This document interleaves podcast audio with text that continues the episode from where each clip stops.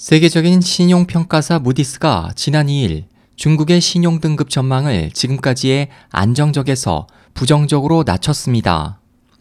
무디스는 그 이유로 첫째, 중국 정부의 부채가 계속 증가하고 있고 둘째, 자본 유출에 의한 외화 보유고와 재정 완충력이 감소하고 있으며 셋째, 당국의 경제개혁 실행 능력이 불확실한 점을 들었습니다.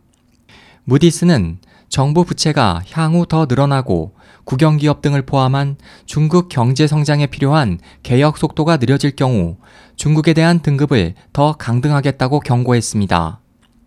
한편 무디스는 현재 중국에 대한 등급 설정을 최고 수준에서 4단계 낮은 AA3로 유지하면서 중국 내 저축률이 높고 세계 1위의 외환 보유고를 유지하고 있기 때문에 중국 당국이 경제 둔화에 대응할 여지가 있다는 입장을 보였습니다. 홍콩 경제학자 관저자오는 무디스가 중국 신용 등급을 하향 조정한 것은 국제사회의 중국 경제 둔화에 대한 우려를 반영한 것이라고 짚었습니다. 중국의 신용 하락이 실시되면 중국 경제와 홍콩 경제가 큰 영향을 받습니다. 만일 중국 기업이 다른 나라에 대해 혹은 다른 나라의 통화로 빚을 짓는 경우 더 높은 이자를 지불해야 합니다. 관 씨는 때문에 이미 자금 조달이 곤란하고 경영 부진 상태가 된 일부 중국 내 기업은 부채 상환이 더 어려워져 도산할 가능성이 높아졌다고 말했습니다.